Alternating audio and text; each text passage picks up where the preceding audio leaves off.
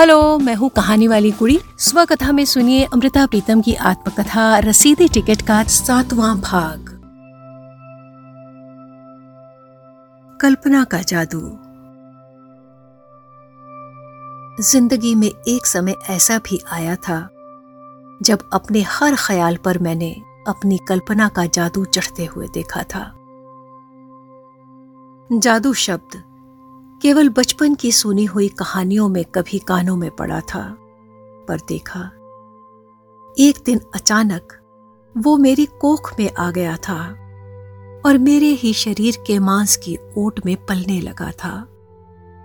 ये उन दिनों की बात है, जब मेरा बेटा मेरे शरीर की आस बना था।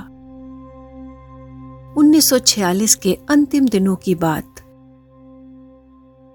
अखबारों और किताबों में अनेक ऐसी घटनाएँ पढ़ी हुई थी कि होने वाली माँ के कमरे में जिस तरह की तस्वीरें हों, या जैसे रूप की वो मन में कल्पना करती हो, बच्चे की सूरत वैसी ही हो जाती है। और मेरी कल्पना ने जैसे दुनिया से छिपकर धीरे से मेरे कान में कहा, अगर मैं साहिर के चेहरे का हर समय ध्यान करूँ तो मेरे बच्चे की सूरत उससे मिल जाएगी, जो ज़िंदगी में नहीं पाया था। जानती हूँ, ये उसे पा लेने का एक चमत्कार जैसा यत्न था। ईश्वर की तरह सृष्टि रचने का यत्न, शरीर का एक स्वतंत्र कर्म। केवल संस्कारों से स्वतंत्र नहीं, लहू मांस की हकीकत से भी स्वतंत्र। दीवानगी के इस आलम में जब 3 जुलाई 1947 को बच्चे का जन्म हुआ, पहली बार उसका मुँह देखा। अपने ईश्वर होने का यकीन हो गया और बच्चे के पनपते हुए मुँह के साथ ये कल्पना भी पनपती रही कि उसकी सूरत सचमुच साहिर से मिलती है। खैर। दीवानेपन के अंतिम शिखर पर पैर रखकर खड़े नहीं रहा जा सकता। पैरों पर बैठने के लिए धरती का टुकड़ा चाहिए। इसलिए आने वाले वर्षों में मैं इसका ज़िक्र एक परी कथा की तरह करने लगी। एक बार ये बात मैंने साहिर को भी सुनाई, अपने आप पर हँसते हुए। उसकी और किसी प्रतिक्रिया का पता नहीं केवल इतना पता है कि वो सुनकर हंसने लगा और उसने सिर्फ़ इतना कहा वेरी पुअर टेस्ट साहिर की ज़िंदगी का सबसे बड़ा कॉम्प्लेक्स है कि वो सुंदर नहीं है। इसी कारण उसने मेरे पुअर टेस्ट की बात की। इससे पहले भी ये बात हुई थी। एक दिन उसने मेरी लड़की को गोद में बिठाकर कहा था तुम्हें कहानी सुनाओ और जब मेरी लड़की कहानी सुनने के लिए तैयार हुई तो वो कहने लगा, एक लकड़हारा था। वो दिन रात जंगल में लकड़ियाँ काटता था। फिर एक दिन उसने जंगल में एक राजकुमारी को देखा, बड़ी सुंदर। लकड़हारे का जी किया कि वो राजकुमारी को लेकर भाग जाए। फिर मेरी लड़की कहानियों के हुंकारे भरने की उम्र की थी।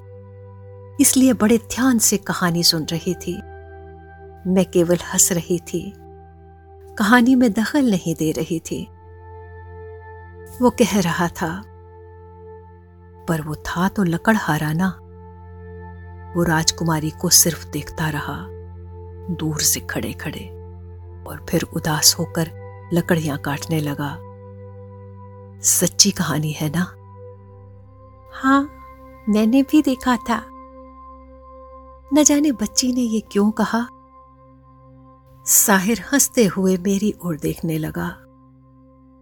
देख लो, ये बच्ची भी जानती है। और बच्ची से उसने पूछा, तुम वही थी ना जंगलों में? बच्ची ने हाँ में सिर हिला दिया। साहिर ने फिर उस गोद में बैठी हुई बच्ची से पूछा तुमने उस लकड़हारे को भी देखा था ना? वो कौन था? बच्ची के ऊपर उस खड़ी कोई देववाणी उतरी हुई थी शायद। बोली, आप साहिर ने फिर पूछा, और वो राजकुमारी कौन थी? मम्मा। बच्ची हंसने लगी। साहिर मुझसे कहने लगा देखा, बच्चे सब कुछ जानते हैं। फिर कई वर्ष बीत गए। 1960 में जब बंबई आई तो उन दिनों राजेंद्र सिंह बेदी बड़े मेहरबान दोस्त थे। अक्सर मिलते थे। एक शाम बैठे बातें कर रहे थे कि अचानक उन्होंने पूछा, प्रकाश पंडित के मुँह से एक बात सुनी थी कि नवराज सायर का बेटा है? उस शाम मैंने बेदी साहब को अपनी दीवानगी का वो आलम सुनाया। कहा यह कल्पना का सच है, हकीकत का सच नहीं। उन्हीं दिनों एक दिन नवराज ने भी पूछा, उसकी उम्र कोई तेरह बरस की थी। मामा, एक बात पूछूँ सच सच बताओगी? हाँ। क्या मैं साहिर अंकल का बेटा हूँ? नहीं। पर अगर हूँ तो बता दो, मुझे साहिर अंकल अच्छे लगते हैं। हाँ बेटे। मुझे भी अच्छे लगते हैं। पर अगर ये सच होता तो मैंने तुम्हें ज़रूर बता दिया होता। सच का अपना एक बल होता है। सो मेरे बच्चे को यकीन आ गया। सोचती हूँ, कल्पना का सच छोटा नहीं था, पर वो केवल मेरे लिए था। इतना कि वो सच साहिर के लिए भी नहीं। लाहौर में जब कभी साहिर मिलने के लिए आता था तो जैसे मेरी ही खामोशी में से निकला हुआ, खामोशी का एक टुकड़ा कुर्सी पर बैठता था और चला जाता था। वो चुपचाप सिर्फ़ सिगरेट पीता रहता था। कोई आधी सिगरेट पीकर राखदानी में बुझा देता था। फिर नई सिगरेट सुलगा लेता था। और उसके जाने के बाद केवल सिगरेटों के बड़े बड़े टुकड़े कमरे में रह जाते थे। कभी एक बार उसके हाथ को छूना चाहते थे, पर मेरे सामने मेरे ही संस्कारों की एक वो दूरी थी जो तय नहीं होते थे। तब भी कल्पना की करामात का सहारा लिया था। उसके जाने के बाद मैं उसके छोड़े हुए सिगरेट के टुकड़ों को संभाल कर अलमारी में रख लेती थी और फिर एक एक टुकड़े को अकेले में बैठकर जलाती थी और जब उंगलियों के बीच पकड़ती थी तो लगता था जैसे उसका हाथ छू रही हो। सिगरेट पीने की आदत मुझे तब पहली बार पड़ी थी। हर सिगरेट को सुलगाते हुए लगता कि वो पास है। सिगरेट के धुएँ में जैसे वो जिन्न की भांति प्रकट हो जाता था। फिर वर्षों बाद अपनी इस बात को मैंने एक थी अनीता उपन्यास में लिखा, पर साहिर शायद अभी तक मेरे सिगरेट के इस इतिहास को नहीं जानता। सोचती हूँ, कल्पना की यह दुनिया सिर्फ़ उसकी होती है, जो इसे सिरजता है, और जहाँ इसे सिरजने वाला ईश्वर भी अकेला होता है। आखिर जिस मिट्टी से ये तन बना है, उस मिट्टी का इतिहास मेरे लहू की हरकत में है। सृष्टि की रचना के समय, जो आग का एक गोला सा हज़ारों वर्ष जल में तैरता रहा था। उसमें हर गुनाह को भस्म करके जो जीव निकला, वो अकेला था। उसमें न अकेलेपन का भय था, न अकेलेपन की खुशी।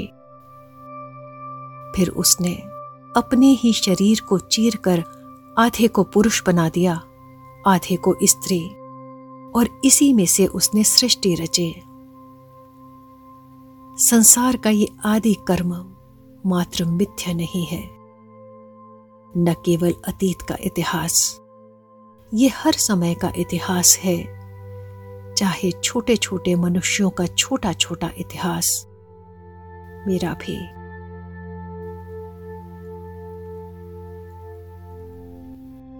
उन्नीस सौ उनसठ की एक खबर, एक भयानक पल। पिताजी जब तक जीवित थे, सुनाया करते थे कि ज़िंदगी की पहली भयानक हैरानी उन्हें उस समय हुई थी जब एक बार परदेश जाते समय उन्होंने अपने नाना की संपत्ति में मिला गहनों और अशरफियों से भरा हुआ एक ट्रंक।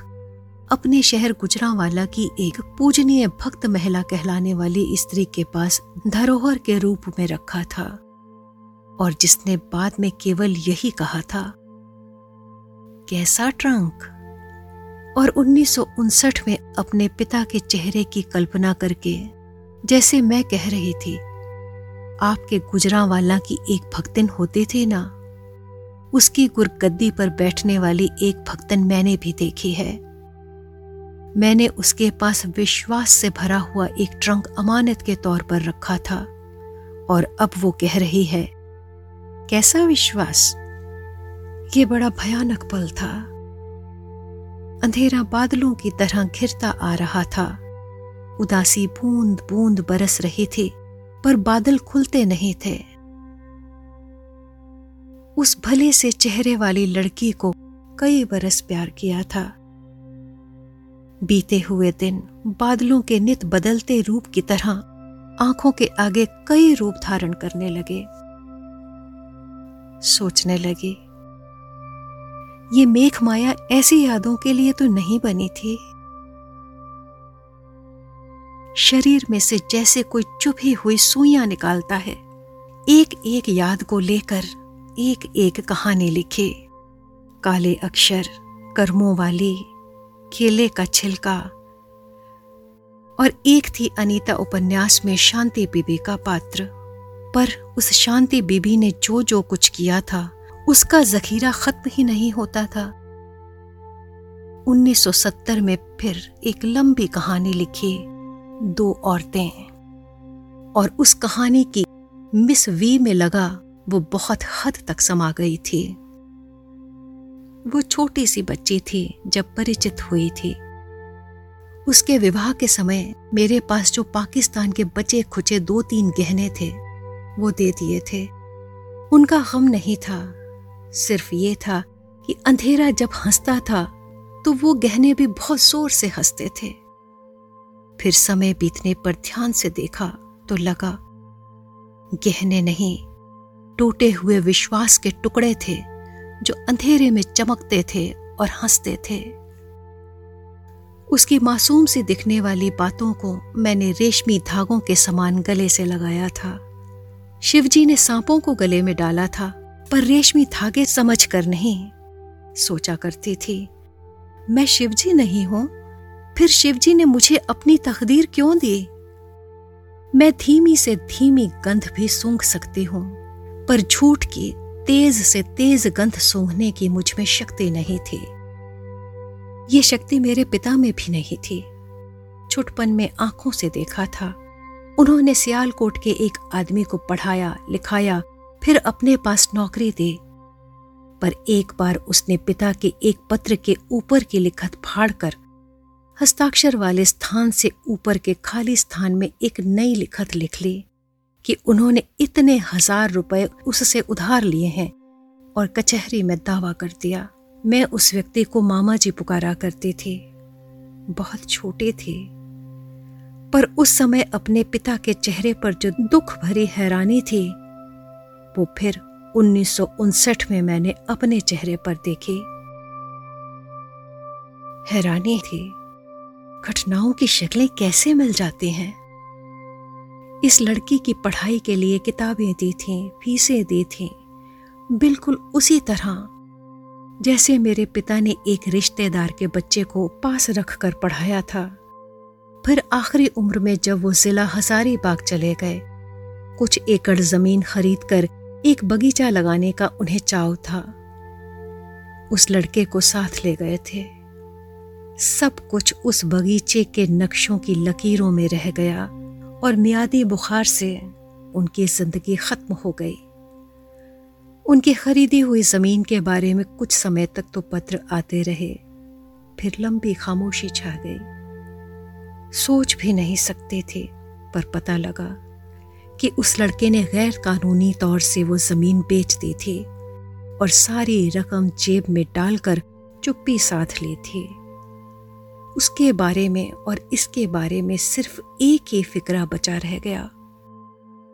ये सोच भी नहीं सकती थी। ये सोच भी नहीं सकती थी। ये उन्नीस सौ उनसठ का वही पल है जब मैंने उस लड़की को अंतिम बार देखा था। और आकाश से एक तारा टूटते हुए देखा था। वो विश्वास का तारा था। वो विश्वास का तारा था। ये था अमृता प्रीतम की आत्मकथा, रसीदी टिकट का सातवां भाग। प्रस्तुति सुखनंदन बिद्रा की थी।